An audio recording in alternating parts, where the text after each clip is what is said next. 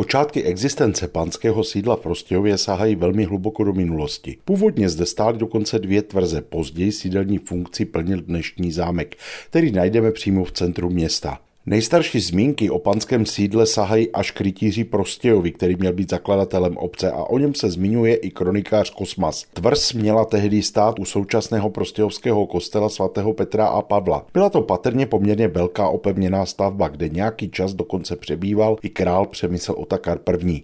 Ale dnes její přesné umístění neznáme. Protože byla dřevěná, tak se z ní zachovalo velmi málo. Druhá tvrz byla postavena v takzvané nové obci, tak se říkalo oblasti kolem dnešního náměstí TG Masaryka. Petr Skravař zde v roce 1391 založil augustiniánský klášter, který podle zakládající listiny měl být postaven v prostoru tehdy už existující tvrze.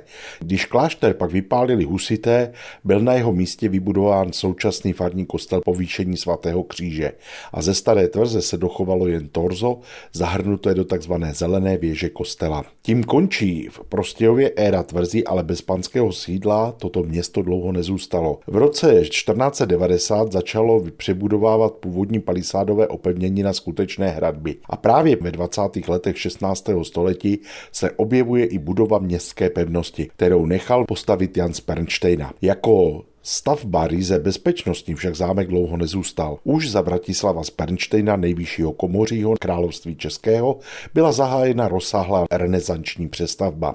V letech 1568 až 1572 tak byly vybudovány arkády, bohužel zničené za 30 leté války, nebo dodnes naštěstí dochovaný překrásný portál. Tehdy byl zámek jedním ze sídel bohatého pernštejnského rodu a vypadalo to, že má před sebou skvělou budoucnost. Jenže dluhy rodu rostly a tak v roce 1602 kupuje Prostějov Karel I. z Lichtensteina. Nový majitel zámek využíval jako vězení pro nekatolické odpůrce. Za 30 leté války v roce 1643 pak zámek kvůli Švédům vyhořel a po skončení války byly provedeny jen nejnutnější opravy. Následujících staletích chátral.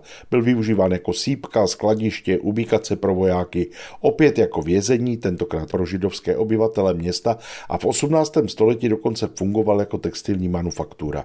Roku 1851 koupil zámek měšťan Fortunát Hoffmann s úmyslem zřídit v něm pivovar.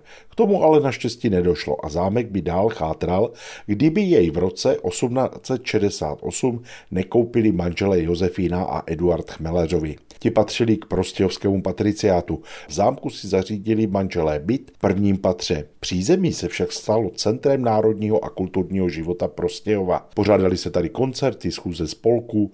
Roku 1869 byl založen ženský pěvecký spolek Vlastimila. Prostějovský Sokol tady měl zimní tělocvičnu a na nádvoří pořádal gymnastické soutěže. Scházeli se tady také členové měšťanské besedy, čtenářského a dalších spolků. Když Eduard zemřel, Josefína Chmeleřova v roce 18 1993 zámek prodala úvěrnímu spolku Záložna a zastavárna Prostějov. Ten budovu zámku opravil a dal provést další architektonické úpravy. Právě v této době vzniká úžasná fasáda s kouzelnými z grafity Jano Kellera. Po roce 1948, kdy spolek zanikl, se majitelem stalo město Prostějov a dnes zde sídlí regionální informační centrum a také výstavní sály.